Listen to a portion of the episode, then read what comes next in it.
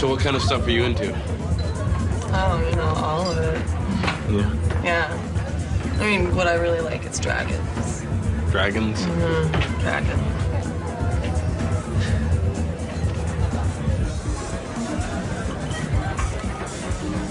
Dragons are fantasy.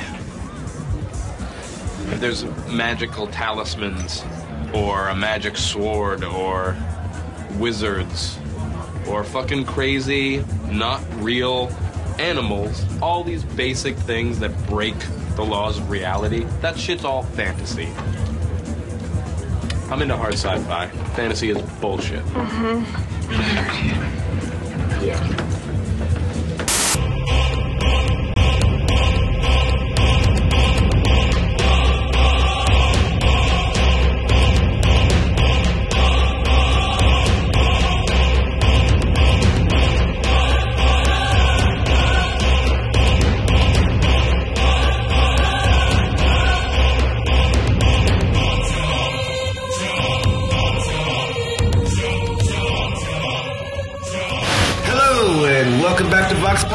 The weekly pseudo-academic roundtable of pop culture analysis with drinking and swearing, maybe a little less this week than normal. because we're live. Because we are live. We Wayne and I. Oh shit, that's that's Wayne. My name's Hi. Christopher Maverick. You can call me Mav, and I am once again here with my co-host Wayne Wise. Hello. With me at Mount Aloysius College, which is a school in Cresson, Pennsylvania, where we have been at a, I guess, a conference slash comic book convention all day. Yeah. And the theme today of this comic book convention is fantasy. And I thought, this is odd because it's a comic book convention, but it's about fantasy. It's not really odd. This actually happens all the time Yeah, at comic book conventions. but since we are at a comic book convention at Mount Aloysius College, I'd like to welcome back to the show our you know, friend of the show and frequent guest, Danny Anderson of the Sectarian Review. Hey, Danny. Hey guys, thanks for having me back. It's always good to be here. I assume you'll be editing in the apocalyptic opening music. That Oh, you yes, yeah, yes, yeah, yes. yeah. We, we have amazing opening I music. feel like the world is ending when I listen to your show. We, we also have a, a studio audience today. Say hi. Hi. All right. So, so they may be jumping in at some point as well. Thanks for, for hanging out. We're running late today. So, the, as I was saying, the the topic here was we were thinking about the fact that we go to these conventions a lot. In fact, the this show is based on a conversation that Wayne and I had at a convention, um, and every time we go. They're a lot like this. Some of them are bigger, some of them are smaller, but like you, people are always there doing all kinds of stuff.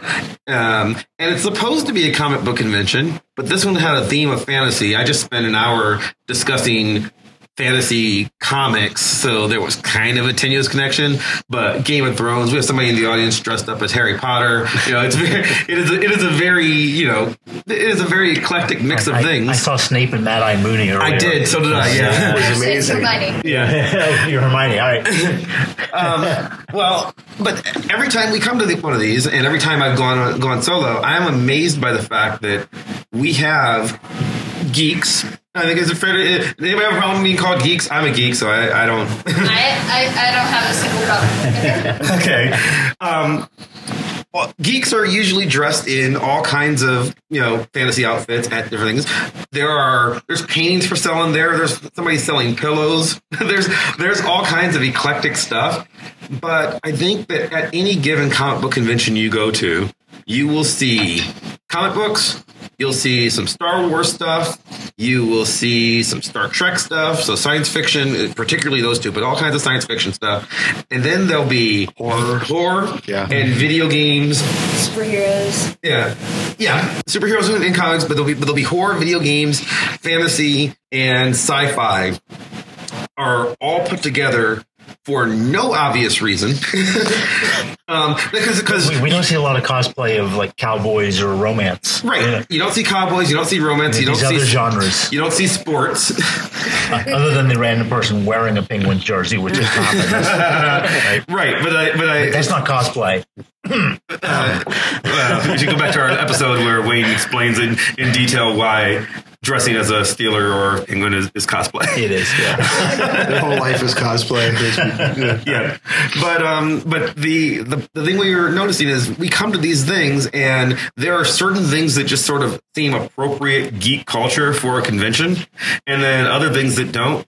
But there's no obvious reason why why we should assume that if you read comic books, you're into Dungeons and Dragons and video games and not sports. But it's a pretty safe assumption. Yeah. It's not not really because I'm super into sports.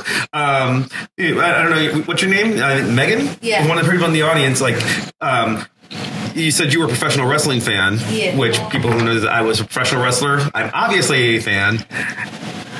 It maybe fits in the geek culture, maybe not. It's like sort of one of the There was a period of time that, that Chyna was dating the guy from Teenage Mutant Ninja Turtles or married to him for a while. so, so there's a little overlap. There's a fringe like intersect, but um, but it doesn't quite always Yeah. fit. They're wrestling comics. Yeah, but but why? Why Yeah. why is fantasy with with comics in the first place? Yeah, what, what are the boundaries of what is acceptable at a comics At, convention? at a comics convention, you know, why are we want to build walls. We want to keep people out. because there's there, I mean there are historic reasons. There historically comics grew out of pulp magazines, which also is where science fiction grew out of in the 1930s and, And 20s, fantasy and and fantasy and horror, but also cowboys. Yeah. and also romance. But it would be really, really weird if somebody came to one of these dressed as uh, Fabio, Right. Or, or you know, hi, I'm a Regency cowboy. you know, like Yeah. like people would look at you weird. Yeah, Why? Because it's just weird. It's just it's not within our culture. Well, yeah, well, and that's what we're wondering. What what makes it part of the culture? Like how you know who who who waved their magic wand and said, "Thou shalt decide that Harry Potter is okay at comic book conventions, Yeah. but not Well, Twilight." apparently, the Harry Potter fans, because you're the only person here with a magic wand. But what about Jonah Hex? Isn't he sort of a cowboy? Yeah, but and that that's a good point because he certainly, I mean, you know, obviously published by DC Comics, so there's sort of that tie-in with the comics world. But there was also that period of time where he fought zombies and lizard men, and there was that time when he was launched into the future and had 40 issues of a science fiction comic. So he kind of jumps back and forth among a lot of different genres. Um, I kind of think that what these things have in common might be. I'm thinking, I didn't even know what we were talking about till like 15 minutes before we started. Not, not quite. Maybe I had an hour, right? But um, and so um, a lot of this will be me talking off the top of my head, which is never good. Which is- but um, And yet that's this show every Yeah, week. Every week, yeah. Fortunately, I'm on your show, so if I slip into profanity as I do in class, then it, it, it'll be okay. Um, but the um, I I feel like a lot of what these uh, different genres have in common is that they kind of emerge out of subcultures um, in which of people who are not necessarily part of mainstream culture. Earlier today, one of my colleagues, Frank Sankey, gave a really interesting um, presentation about um, comic book uh, uh, cultures, and he's a, he's in the, he's a member of the deaf community, and he talked about how the way finding um, uh, kind of community within these uh, within that genre helped him kind of feel a part of something and that he was left out of and, and the larger culture. And I feel like all of these little sub interests have that in common mm-hmm. at their root, except right now we live in a moment where like all of the biggest things in the world they're like they're mainstream culture Yeah. now, right? They're no longer subcultures, and that's where I kind of get lost. Uh, Yeah, all the things I got beat up for when I was 10 is now ruling the, the culture. So, Yeah, I don't think you get to call yourself a geek by being a fan of the biggest franchise in the history Right, of cinema, right? right. I mean, that's not. No, I'm going to have to get into sports, huh? Yeah, yeah, yeah. I mean, I, I was always in, I was always into both. I mean, I, I'm a Yeah. huge um, I'm a huge football fan. Um, you know, the reason I'm here is because you guys are smart enough to hold it on Saturday at, and not Sunday. Because tomorrow there's a Steelers game, and you know, I, I cannot be bothered to go do smart things. I have to I have to be sitting on my couch and and watching and watching the Steelers lose. Um, we might win. It- We're having issues this year, but but Yeah. it, but it, but it's Big issues. yeah, but it's Yeah, 'cause you know lost our starter. yeah. All of them. So, but But I mean, there are sports geeks, but you specify it, right? If you just Yeah. say you're a geek, I assume that you like comic books, and it's weird if you don't, right? Yeah, very few sports fans say I'm a geek, Right. Referring to the sports. And yet part all of them it. are. All of them Yeah, are. yeah, they all are absolutely, but they, they don't self-identify that way. And They're a fan. If you go back and you listen to like our show where we, where we do the where we do the fantasy box office draft, I actually talked about how I'm, I'm also a big fantasy football fan. It's Dungeons and Dragons. Yeah, Fantasy yeah. football is just Dungeons and, Dungeons and Dragons. It really It's is. all stats. It's just stats. It's just looking at charts. That's the entire game and pretending that you're doing something important. It's exactly role playing. Um, but nobody thinks of it that way Yeah. because Dungeons and Dragons is something the geeks do. But again, why? Like, why does D and D? There's a there's a room around the corner where people are playing games, and I didn't walk in there, but I'm just going to assume some of them are role playing games. about 30 people. It Yeah. was Wow, wildly that's great. popular today. Yeah, it was That's great. great. And that's I do role playing games, mm-hmm. and to me that has always been part of the subculture I'm involved in. Right, whether it's part of geeking. Yeah, it's part of geeking. Well, and, and bring up you, we mentioned the Harry Potter thing.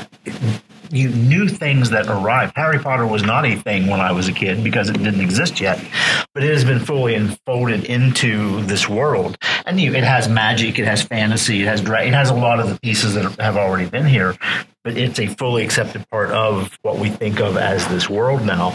Whereas, you know, to use something from your presentation earlier, the Fifty Shades fandom probably not a part of geek culture, right? And why not? But yeah, to college. I think twice about that assumption. yeah. Well, I mean, but but the geek. I'm not saying there's not a fandom for it, but, Yeah. it, but it's not really part of what we think of as geek culture fandom. Well, here's one of the weird ones. When um, uh, Geek Nirvana, Geek Mecca, aka San Diego Comic Con, happens once a year. Um, when Twilight happened, when the film series happened, it took over because if you've ever been or watched any Comic Con um, coverage, uh, uh, that's the weird thing. Comic Con with no with no qualifier means San Diego. Yeah. it's something that the geek culture has just decided. So, but if you've ever watched anything from San Diego Comic Con, it hasn't been about comics in a very long time. It's about media now. And so when Twilight happened, they came there. And it was a real question because um, there was there was a very vocal part of the community who did not want them there by virtue of the fact that they were Twilight and therefore did not belong. I don't know why Harry Potter was fine. But Twilight was not okay, and it got bad. It got violent. Someone got stabbed in the eye. I'm not joking. Yeah. Yes, yeah. There were there arrests were made. Arrests were made. Someone was Well, and seriously if injured. you're not Team Jacob, Comic Con hooligans. well, I'm no, not saying that we, that we don't, we can't get violent either, but that's what once. We don't get violent, then so yeah, but yeah. So I mean, someone. I mean, to have that visceral reaction, you don't belong here. In my, I mean, it's the it's the king of gatekeeping, right? For Yeah, for, for all the gatekeeping that you know, particularly you know, that geeks have always had a problem with. And the way gatekeeping works is geeks are kept out of sports and don't get to go to prom or whatever, and they have all these really horrible ideas. So we build our own community, and then we you know justified it by using it to keep out girls. Yeah. Um, and then like we let girls in, so now we have to keep out like Twilight people. Like there's Yeah, like you yeah. always want to make your your your club's ex- exclusive. Your club is special because of who you keep out. Then how do we decide who to keep out? I mean, I think that's stupid. I don't care. Like to me, okay, we, we talked about this on the show before. Yeah. I grew up in the '70s, right? yeah, I was the only person I knew who was into comics growing up. I live in the middle of nowhere, more middle of nowhere than this is the middle of nowhere. Uh, yeah, I- and like I, I had one other friend who read comics, but he wasn't into it the way I was into it. And I've spent most of my adult life wanting more people to be into this thing that I'm into, mm-hmm. so I don't understand the wanting to keep people Right. out of it. Um, but like now, and, and I mean, I made the joke earlier. I started when I when I started working on my dissertation. I decided that as long as I did this, um, as long as I was working on my dissertation, I, I made it a de- uh, which is about superheroes. I made it a dedicated point to I'm going I can't read every comic book, but I can certainly watch every superhero show on the air and watch every superhero movie. And then like 2015 happened. And it's like, oh crap. Suddenly you can't. No, it- it- it's hard. Like literally, I have no time because every show on television is about superheroes. And thank you, Greg Berlanti. You know, but Yeah, just, just the CW. Yeah. Yeah, right, that alone. Yeah. but it's exhausting. It's like se- CW alone is like seven hours of my week. like that, that's a, that's a lot of time because I got to hit I got to hit all five Arrowverse shows. Plus, plus, Plus, or, plus Riverdale, Riverdale, the, best, show on television. Well, we all got this arrow.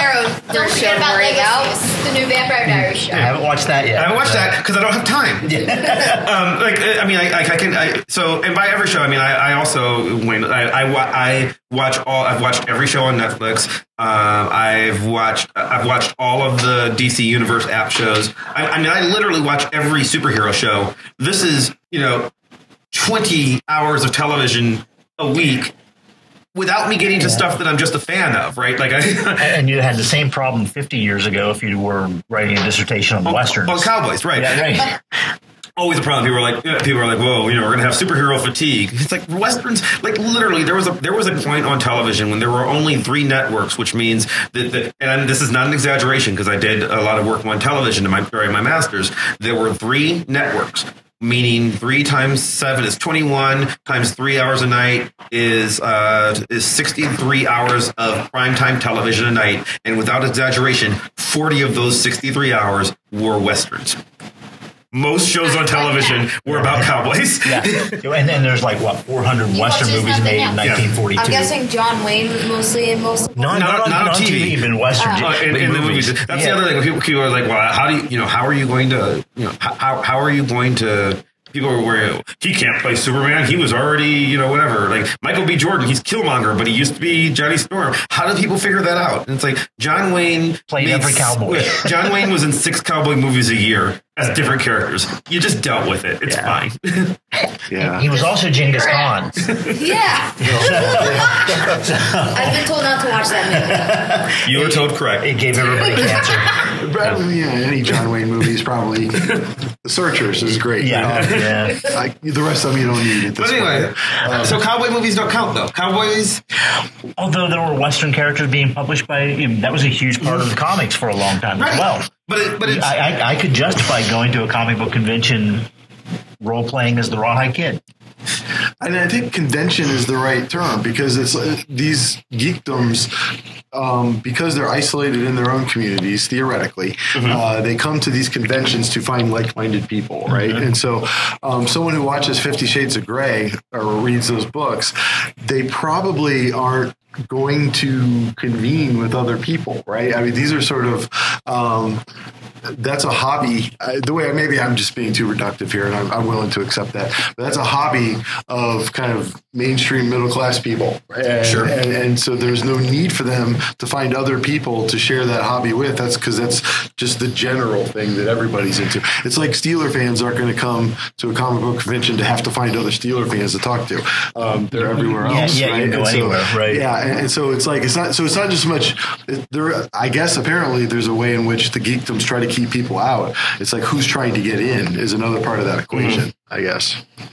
But I mean, are there places that you can go? I mean, there are, but it's you know, sports is special because you can find sports fans anywhere. I don't think you can find romance fans anywhere.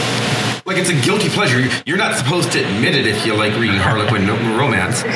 You- I mean, you're not supposed to. Yeah. I- I- which is unfortunate. I, I'm sure there are, are get-togethers and conferences. And, there are. I know. I know for a fact yeah. there are. Yeah, I was going to say there. I would be shocked if there weren't. I can't think of any. But, But how come? But how come we don't take them? How come they don't end up here at you know at a comic book fantasy Yeah. convention? In, in, in 1947, romance comics accounted for over a quarter of all books sold. Yes. So it was hugely successful at one point and a part of mm-hmm. this world, and it's not really anymore. It, it, it just went away. yeah. And I, I think that's unfortunate, but you know, but I don't think people make that assumption. It it doesn't get mapped into the stereotype the same way. The only romance movie I like is Titanic. Also because it's historical too. Yeah. and I love history, so. But I actually met Billy Zane uh, last year at Steel City Con because he was there, and so it was pretty cool to get to meet him.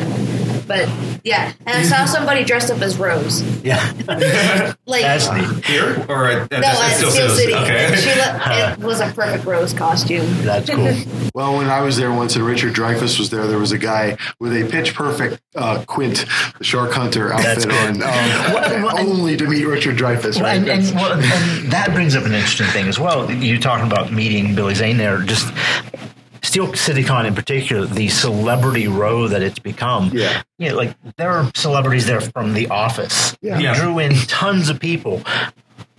Geek culture. I mean, how does that fit with? it? I'm a big music fan. Last year, Alice Cooper was at Steel CityCon. Oh yeah. He's highly influenced by horror comics of the 1950s, but I don't really think of him as part of Mm-hmm. this world. You know, I do, but that's because of the overlap of my So hobbies. Steel City, yeah, Steel City for our listeners who, who aren't in this Yeah. area, Steel City is more of a it bills itself as a popular culture convention and always has. Yeah, it, it was never a comics convention. Yeah, and it, it didn't grow into some, into that. Like so, so they're at least approaching it a little differently. Yeah. That said, you know there are there are professional wrestlers at every Wizard World you go to. Yes. Um, and I, I don't, you know, there are professional wrestlers. There are people from the office at every Wizard World. Yeah. It- there really aren't people from Friends because nobody from the cast needs has to go yet. Right. But um, but one day, I mean, um, uh, I, I, what, what is her name? Um, Marilyn Munster's real name? Do you remember? No, no, I don't. Um, Marilyn Mun- Munster from the Munsters, um, number three, I think. They're like they're like three different women who played her, and like one of them used to show up at Steel City a lot. Like uh, Yeah. she, was, she, was, she has one notable television credit. Yeah. You know. Yeah, I know this month's Steel City Con or December, actually next month's, uh, they're having like three wrestlers there. So D-Von Dudley, then it's Trish Stratus and Lita. So which is going to be probably drawing a lot of fans because a lot of people like them. So, so, so is is that changing what we think of as, as geek culture? Though, are we bringing, are we allowing more people in by having those guests at these conventions? Are we bringing in fans of The Office and they see table selling comics and all of our typical geek stuff? Is is that an overlap, or are we just allowing vandals at the gate? it's paying the bills, right? paying the bills, yeah. and it's getting people in. Yeah, it's it's it is something I think to, you're ceding all of that to celebrity, right? And, Yeah. and it's like I don't know. I feel like that's you're suddenly talking about something else. Yeah, there's a there's a call, there's a call to celebrity. Yeah. Yeah. That that maybe the call to celebrity is a fandom in and of itself that overlaps. There's a Venn diagram of Yeah, yeah, and, and yeah, there like so. There's a couple guys from uh, you know Sean Astin and Billy Boyd are going to be at Steel City. yeah, Con. and uh, uh, some of the cast is Saved by the Bell. Yeah, so, but, so almost but, all the cast. But the Lord of the. Rings guys, you can totally see how that would map on to a general pop culture audience Yeah. that would be the geek audience. That like they're going to go see those guys because of those Lord of the Rings movies. Saved by the Bell, um, that doesn't fit. That it's a different crowd you're drawing from, and I wouldn't necessarily say that's the geek crowd. And so Yeah. I, I don't know. Yeah, I, I, in some ways, I get the resistance from Yeah. the geek crowd because you feel Yeah. like you've kind of lost your uh, uh, your, your, not your, your, your clubhouse. in some way. Yeah. I don't. I mean, maybe you have at, at some point. Um, well, there's a, there is a sense where if we go back to our subculture show, there is a sense to the fact that a, a, a subculture is defined just as much by the people it keeps out as it is by the people it lets in. Yeah. Um, I, to, I, I, I think I made a joke on on that show that at one point it was the gay community, then it became the LGBT community, then the LGBTQ, then LGBTQIA, LGBTQIA plus, and at some point every letter in the alphabet is going to be in the acronym of what is queer. But if everybody is queer, then is Then nobody nobody queer? And, and, and, and that becomes the same thing. You know, there was the black community, then the African American community, the people of color community. And people of color is a, like people of color is a weird one because arbit- arbitrarily we've decided there's this macro um, community that is literally everybody but white people. Yeah. which Yeah. Which there's a reason there's good reasons to do that. yes. However, it's I, I do still, feel excluded from It, it, it- well, it- naturally, I mean, it is it is essentially an exclusionary thing, and you know, Yeah. or there are you know there are clubs that are that formerly were women's clubs, which are now women's and transgender clubs, which is literally just saying no boys allowed, right? Again, I get it. I get it, but it becomes a thing. So, but those are those are all impoverished communities that have reasons that Yeah. they're- who are traditionally excluded.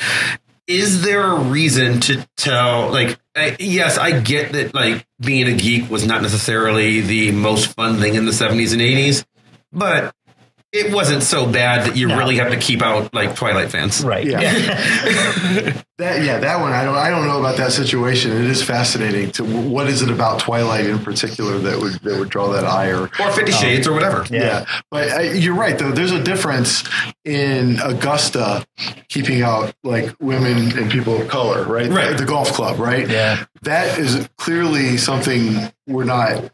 There's no question about the immorality of that, right? Um, another thing, it's another thing to have people who have the sand kicked in their face their whole life, the comic book fans, right? Um, feeling upset that their clubhouse has been overrun by the guy who two weeks ago was just a jock, but now like Captain America or the Punisher, Yeah, right? yeah, So, you know what I'm saying? I And just so, think Twilight fans are crazy. Wrestling fans are a little bit crazier too.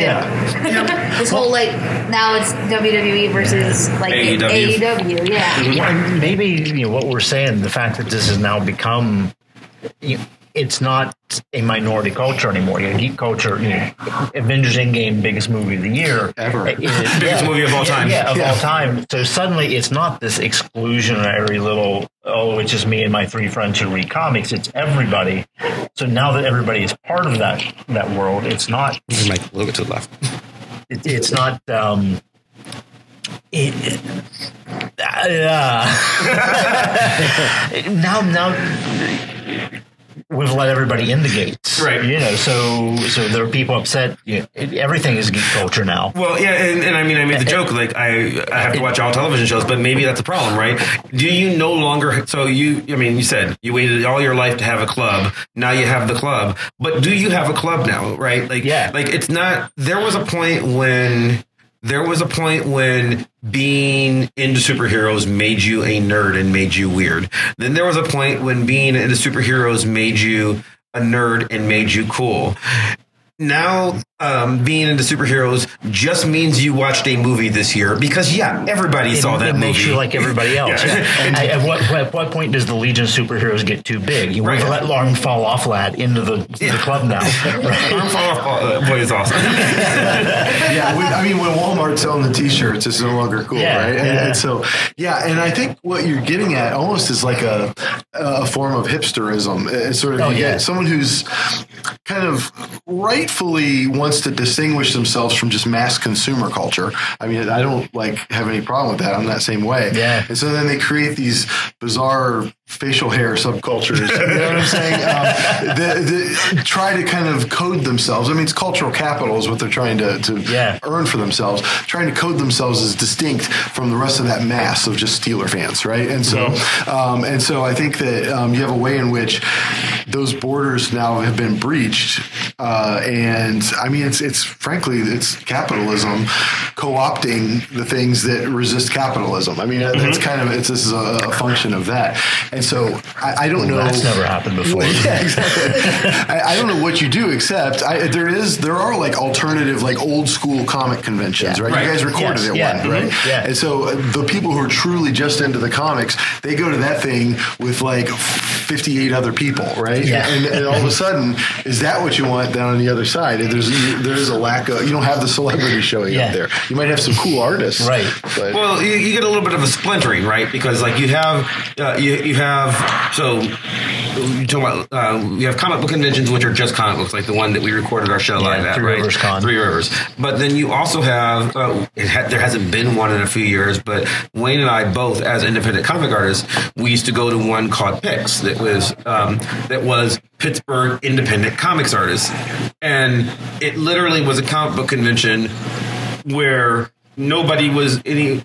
Nobody No, knew no, who. Nobody knew who anybody. No one had a copy of their book. Right, right. Like, it was like I mean, it's literally like I have an equal footing to Wayne and an equal footing to the other fifty artists set up there.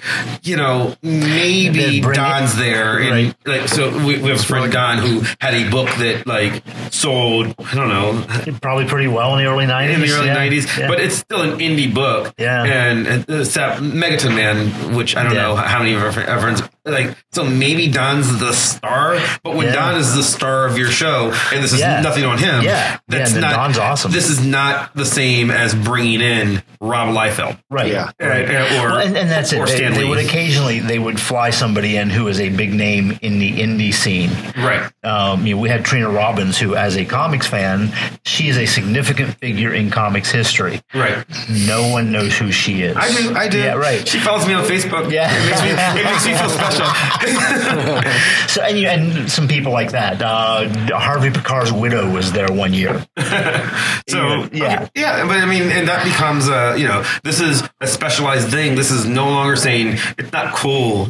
You're not really special anymore if you read Marvel comics and you know who Spider Man is. Everybody does. So now it's all about do you know Well- do you do you, do you know what Great Legacy Yeah, is? well, there's SPX in, Yeah. in Bethesda every year, Small Press Expo. And It's been going on since 93, 94. Like yeah. uh, a friend and I got a grant at the time, self published a comic. Uh, I was set up at the first SPX with all of 15 other guests, um, including some of the big names in the indie scene at that time, like Dave Sims, Cerebus, and Steve Bissette, who was doing Tyrant at the time, his dinosaur book. And SPX this year probably had 500 vendors set up. It's Right. enormous. Um, and that's a very different show than Steel City Con. It's not about celebrities. These are all the most popular people there are still, relatively speaking, small press books. There's some very successful people there, but it's an indie scene. Like Raina Telgemeier is there. She's a New York Times best-selling graphic novelist at this mm-hmm. point. but it's technically an independent Yeah, book. but technically, yeah, yeah, you know, it- I mean, her sales, her sales are amazing, but within fandom, if you go to Steel City Con or Wizard World and start asking most people there who she is, they're not going to know. No. Yeah. I, well, go ahead. So I was just say, so I think that splintering has very definitely happened. It, we have this small subculture has grown to such a size that we're getting subcultures within the subculture. Yeah, and there's like a difference, I think, between comic book fans, right? I mean, Wayne, you probably know more than anybody. Like the, the not that many people actually read comic Yeah, books. unless all the time. right? You know, and, and so, and yet the, those properties are bigger than ever, right? Yes, and so, yeah. I think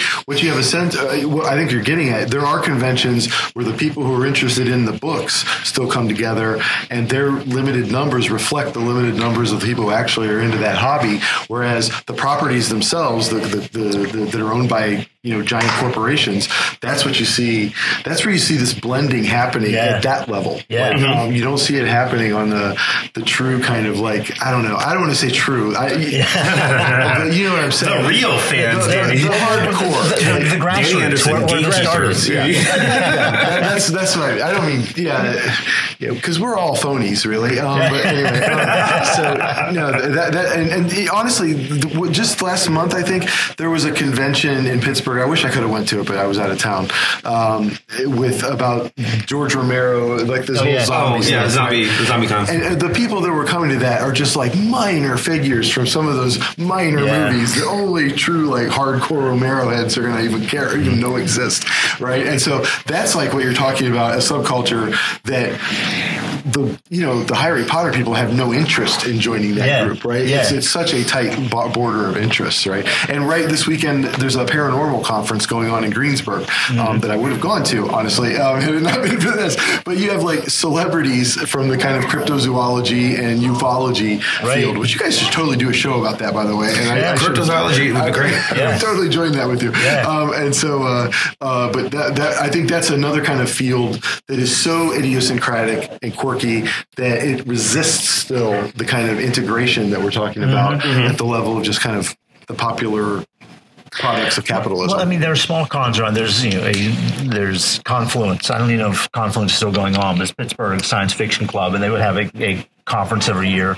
There's horror realm, and you know, these are very. This is science fiction. This is horror, where the comic book world seems to have incorporated all of these things. I think because of the multiple genres that have appeared in comics is part of that. But there are still those really specialized small shows, and the mm-hmm. people who are into it are into it. Yeah. Mm-hmm. Yeah. So I wonder how much do you think it does have something to do with the you know the historic aspect, right? Like like I, I mentioned before, pulps were all of these stories. Yeah. Superman grows out of a tradition of Superman happens. The reason that there are superheroes is because nobody wanted to buy Siegel and, and Shuster's stupid story, right? Yeah. Like I've read Reign of Superman. It's it's it's Yeah. it's generically a pulp, and then they try to remap it. And basically, Superman happens because these guys kept failing and failing and failing, As and then writer, yeah, as writers writer- and illustrators. and then somebody just like, all right, fine, we'll buy it cheap. And then it took off and sold a bajillion copies, right? Um, but it was supposed to be a pulp mag. It was supposed to be Yeah. the original Reign of the Superman is like a 10 page story with like five illustrations in it. Yeah. And um, and Siegel was just you know, a huge fan of, of Right. the pulps and amazing stories and all that Right. stuff. So, so, um, but amazing stories begets um, the kinds of things that, like, you know, or amazing stories and all the other pulps like that begat things like weird, you know, like everything e- e- Yeah, EC Comics right. weird tales, and so um, suspense horror stories, suspense, suspense stories, horror stories, like all these um, Mm-hmm. things that are about um, that are about science in comic book fan uh, f- form. And that becomes an industry. What? Superheroes grow out of that industry. It's funny because the superhero, in so many ways, while the superhero is a genre, it plugs into so many other genres. Superman Lois Lane was a romance comic throughout the 50s. Yeah, You know? or uh, Superman's girlfriend, Lois Lane. Right, yeah, yeah. Yes, Lois Lane did not rate a book without her, with without the, And- and about you- herself, unless yeah. it referenced directly the fact that she was his girlfriend. And, and, you, and you, in Green Lantern was a science fiction story with a superhero in it, and mm-hmm. Batman had some horror stories that with a superhero in it. So superheroes slotted into those other genres really easily. Yeah, it was. A, I mean, superheroes were always a meta genre until they became so popular that you know, largely for the Bronze Age is what super. When we say superhero stories, we mean Bronze Age stories. We mean stories Yeah. that existed between 1970 and 1985 and became the pattern for the films. The, Yeah. the pattern for what Superman the movie is. The pattern for, I mean, uh, like the Batman 66 stuff is a little dated. It's more Silver Agey. But when we think Yeah. of the superhero formula, Tales of the Super Friends, Batman the animated series, that becomes the Superman formula since 1985, since Watchmen and more and more, a lot of what uh, the interesting things in the superhero world are books that are trying to use the meta genre that is superheroes to explore other types Other of fandom. Uh, so, so again, we joke. Hi, Hannah. Riverdale's the best show on television, but um, Hannah's our co-host for those audience. Um, the um, but Riverdale very much is taking superhero influences, sometimes directly, sometimes Yeah. not, and then even things that are superhero-ish. Um, you know, I, I know one of one of your and my favorite books in the last decade was Hawkeye. Hawkeye, My Life as a Weapon, is kind of a superhero book, but really it's the it's the bonding story of a middle aged man and his uh, be- and his best friend who's 22. And it's it, they're not it's not a romantic story, but it's really just a relation. It's a re- it's a comic book about the relationship between two friends. Vision is one of the most innovative books written in years, and Vision is just about a man.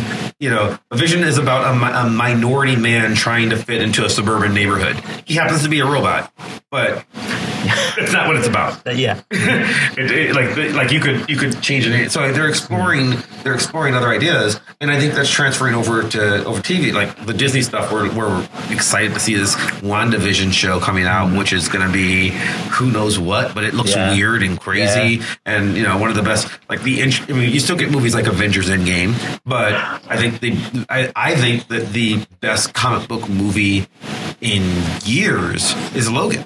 Logan's brilliant. But it's a western. Yeah, you know, like and, just like Old Man Logan was, which Right. influenced it. Yeah, so maybe so you know, I mean, Logan is just a straight up western. The, the movie is a. uh, They said it was a remake. Of, I mean, it was an adaptation of Old Man Logan. It's not. It's it's Yeah, Shane. yeah. It's Shane. Yeah, yeah. Oh, yeah. it's Shane, Yeah. which is an old cowboy movie. It's exactly Shane. Yeah. and so like that. So you know, cowboys do kind of fit into the geek world. Well, at one point, so cowboys are so ubiquitous, and at one point in c- cinema and television, right, that they became like a common language. That became that genre became a common language for other genres to draw on. Mm-hmm. And so Kurosawa is making these samurai movies that are basically westerns, right? And then and then of course we remake those samurai movies as other westerns Yeah, later right. on, um, And which is- Star Wars. which is fan and Star, Yeah. Star Wars Yeah. eventually, right? Which is another western, right? Yeah. Star Wars. so- well, Star Wars is a western, Yeah. but Star Wars is um, like basically Lucas, and Lucas admits this. This is Lucas biting Kurosawa. Yeah. Like, he's Yeah. he's just doing Kurosawa movies. Yeah, yeah, and, and so uh, I think I, we're at a point now. I wonder maybe if where superhero stories have kind of leapt off the page and are actually more popular in their cinematic forms. Yeah. um, that they become that common language, and like all the other genres, there's going to be a, a mix mixing of genres with superhero Well, films what, as well. The last Fast and Furious is a superhero movie. Yeah. you know, Yeah. the Sean Hobbs, Hobbs yeah, and Shaw, whatever it is. Yeah, yeah, So- that's exactly what they all Command. Turner and Hooch, whatever it was called. Turner and I, I get those mixed up all the time. Yeah, Arrow's spending an entire like universe Yeah. on the CW, and then getting, and it's also going to get another spinoff. It looks like after it ends, which is, as I said, going to be called Yeah. Green Arrow and the Canaries, Yeah. which is that's kind of a weird name. Yeah, yeah. I mean, it makes sense because it's his daughter, and I guess she takes the mantle of the Green Arrow. But Green Arrow and the Canaries, I mean, It's an awkward name. yeah. And then, and then I think they're also doing Superman and the Adventures of Superman and Lois, which is a spinoff Yeah. of Supergirl. It looks like. So it's gonna be the Superman and Lois Lane from Supergirl. Well, and the, the Lois and Clark show from years ago was essentially a romance show. Yeah,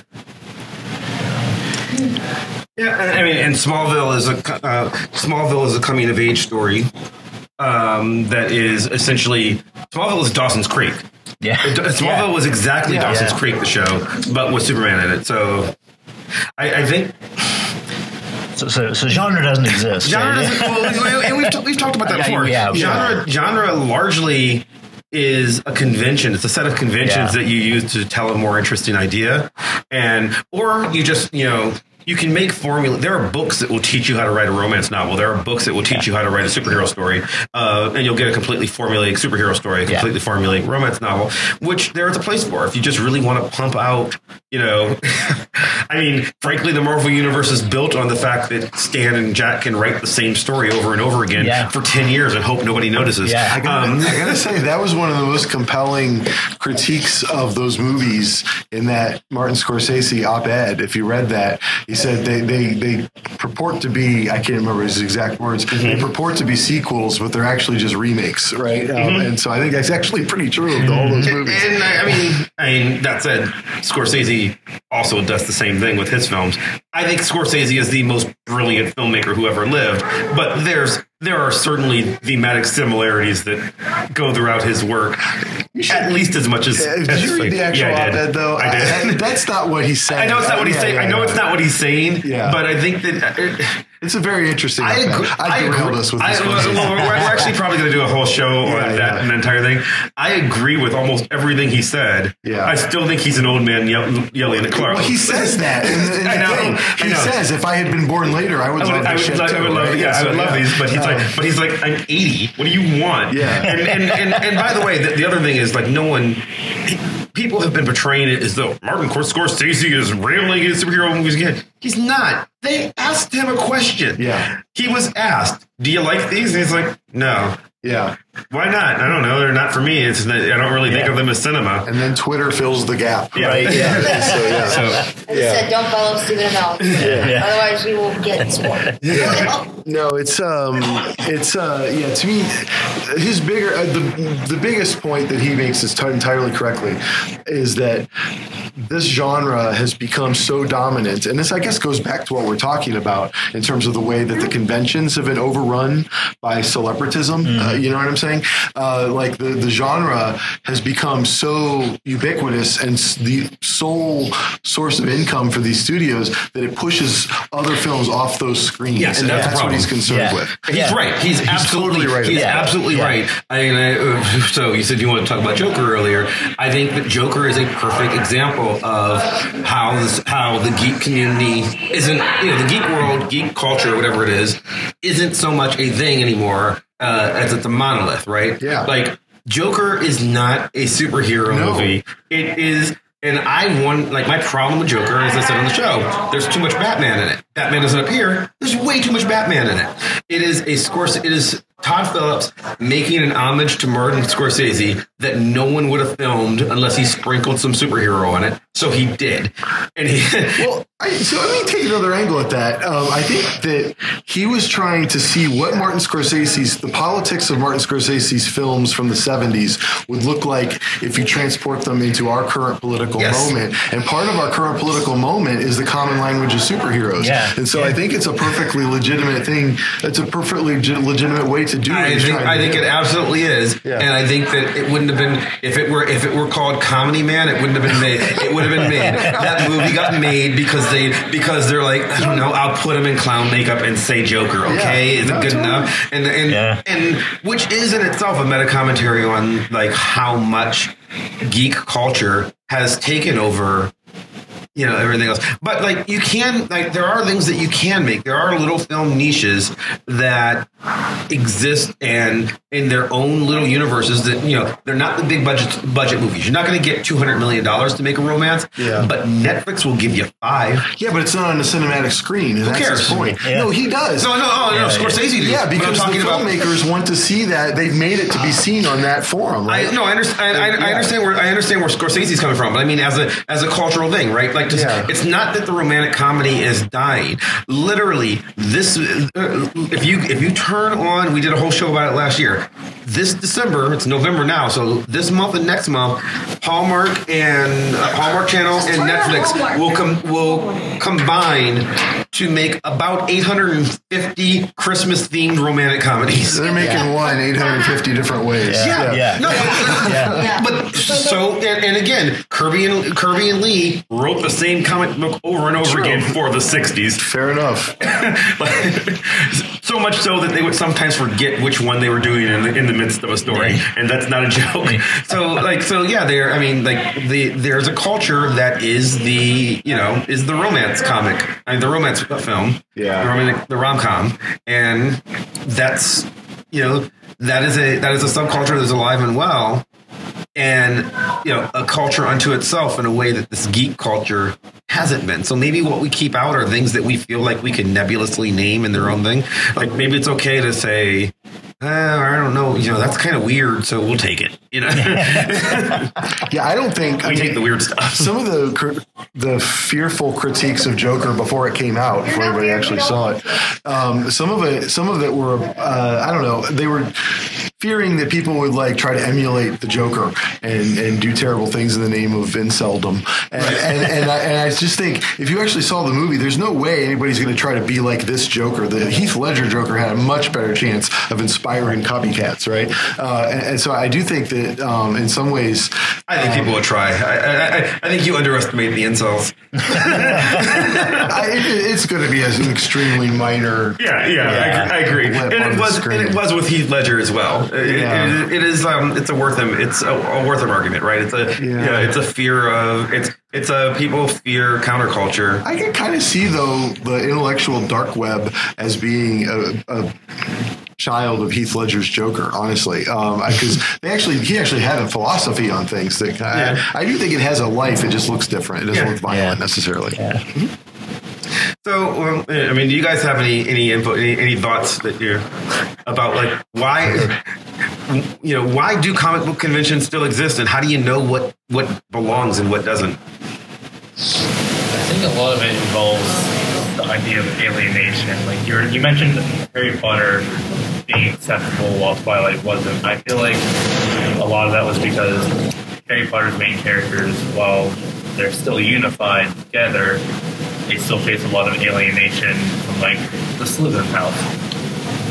Yet Twilight was using very popular, very attractive actors and actresses, and I think that may have been like the stereotype that caused it to be the outcast from the outcast. Mm-hmm.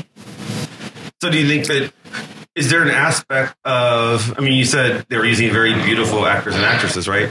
Is there an aspect of ignoring the beautiful people because the because the geek world still pretends that it is, you know, and there was a point, you know, it, it pretends that it Started ugly. Yeah, we're, we're the mutants. it, yeah, it embraces the stereotype, right? It embraces the stereotype of nerddom of someone who doesn't comb their hair, has the taped glasses, which is learned. I mean, like again, everybody reads comic books or watches comic book type stuff today, so that's not really been true in a long time, if it ever was, right? But are the people in Twilight are they just too much? The head cheerleader and, and captain of the football team, they're too beautiful, so they can't be in our club because we have this cultural idea of being bullied by those, Those guys, people. those people, yeah. But but I mean, like honestly, I mean, so here's what I'm thinking. Like, I mean, we're old, right? You guys are tw- in 20, 19, yeah, 18. Okay, is there even like when I when when I was a kid? The worst thing you could possibly be would be to be gay because people might kill you, and then after that, a nerd's not that far behind. Like Right, you, you, right. you, you might get beat up, right?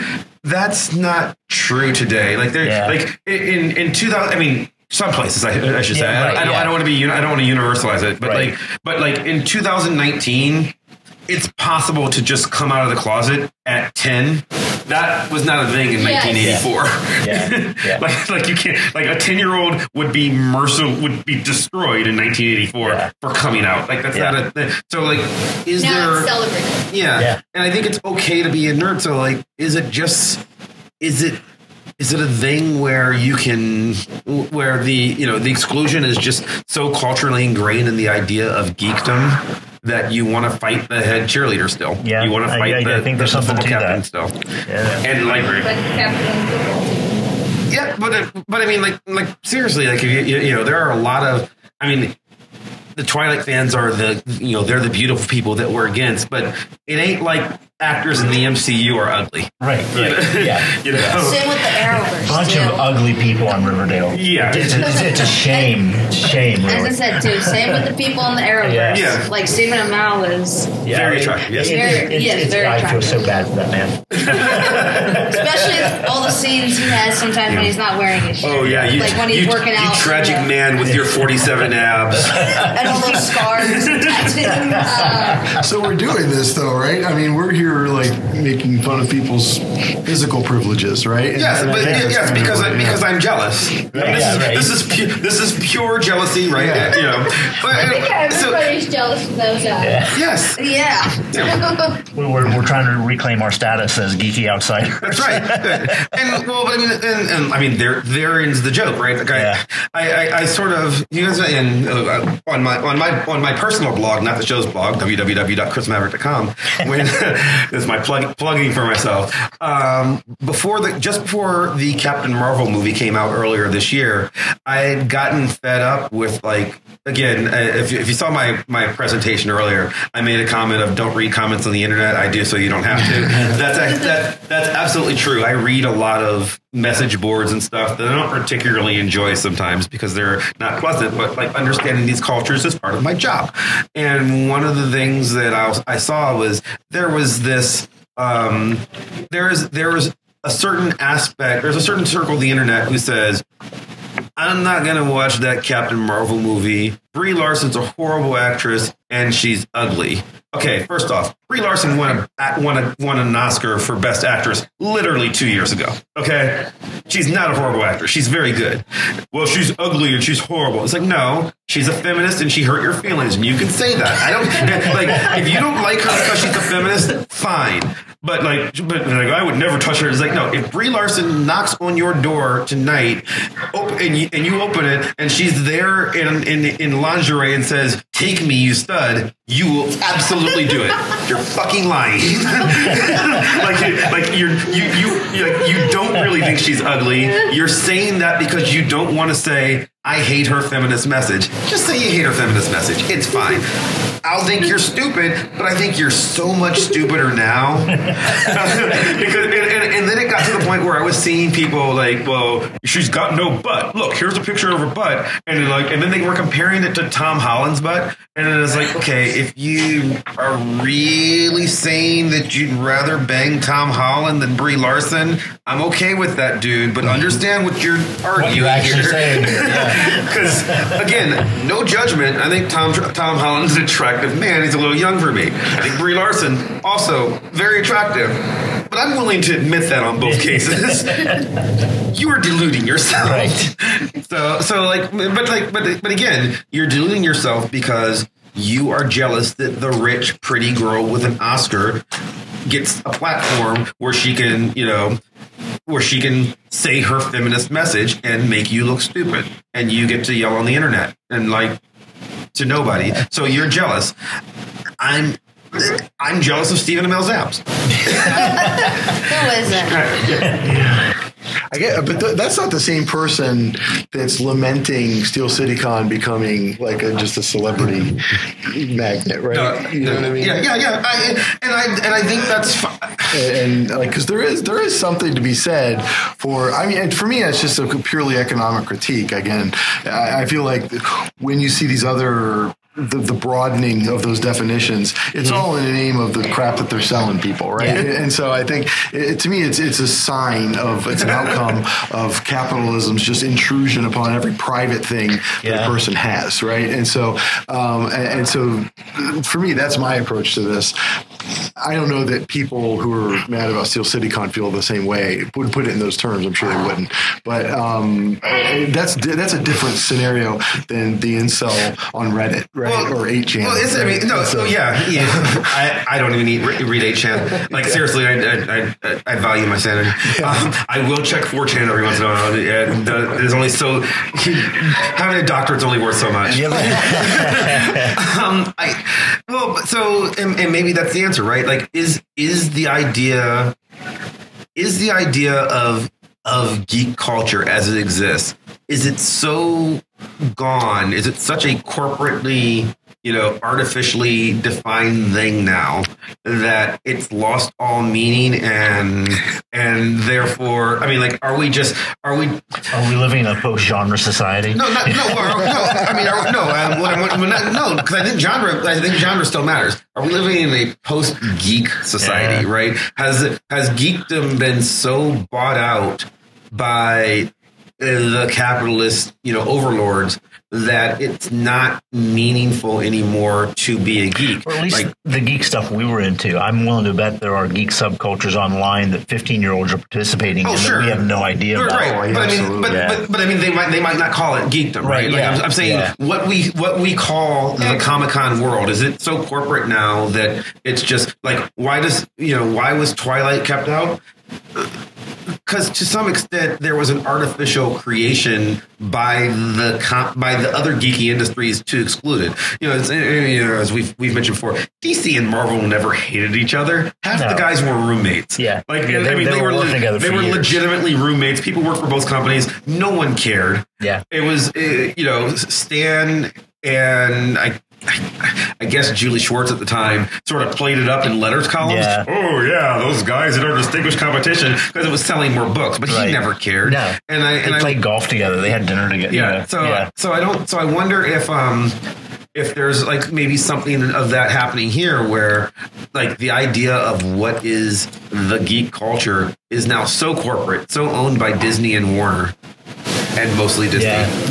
yeah. that like there is no you know that like what you exclude is you know things that aren't on Disney Plus, Yeah, or WB C- or CW, CW yeah. rather. WB, I'm Right. old.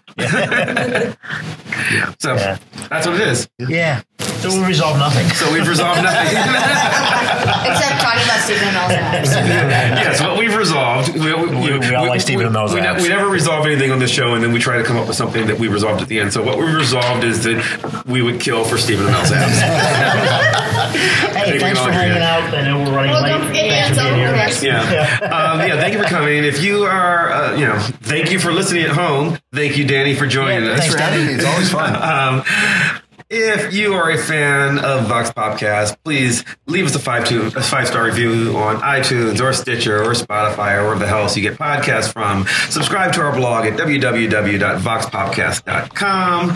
Thank you again to, or not again because I didn't say it before. Thank you to Maximilian of Thoughtform Music for our epic theme song, building ever so more epically and playing us out. Which you can't hear here. But it's there, and It's you'll there. listen I can and listen to the You show can hear it. later, and it's great. Thank you at home for listening. Thanks and for, we'll thanks see for you. our studio guest. Yeah, and we'll see you next time. Goodbye. Bye.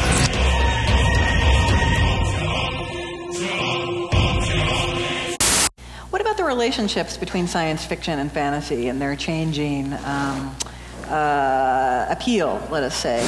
Well, that's an interesting subject. Yes, when I started out writing in the early 70s, I, I did a few fantasies early on. I've been published in Fantastic uh, magazines, one of the one of the digest magazines of the day.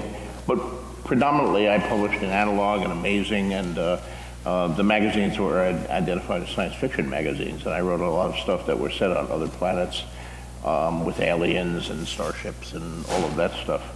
Um, I think a lot of that was not because I didn't. I preferred science fiction to fantasy. I loved them both. I, I and I loved the worlds I created and some of the stories I told. I'm still very proud of. But I, you know, I look back on it now and saying, you know, I was writing fantasy all along.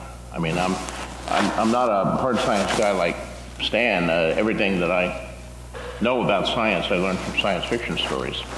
So, um, my my science fiction stories, if you you know look at them crookedly here, are really space fantasy.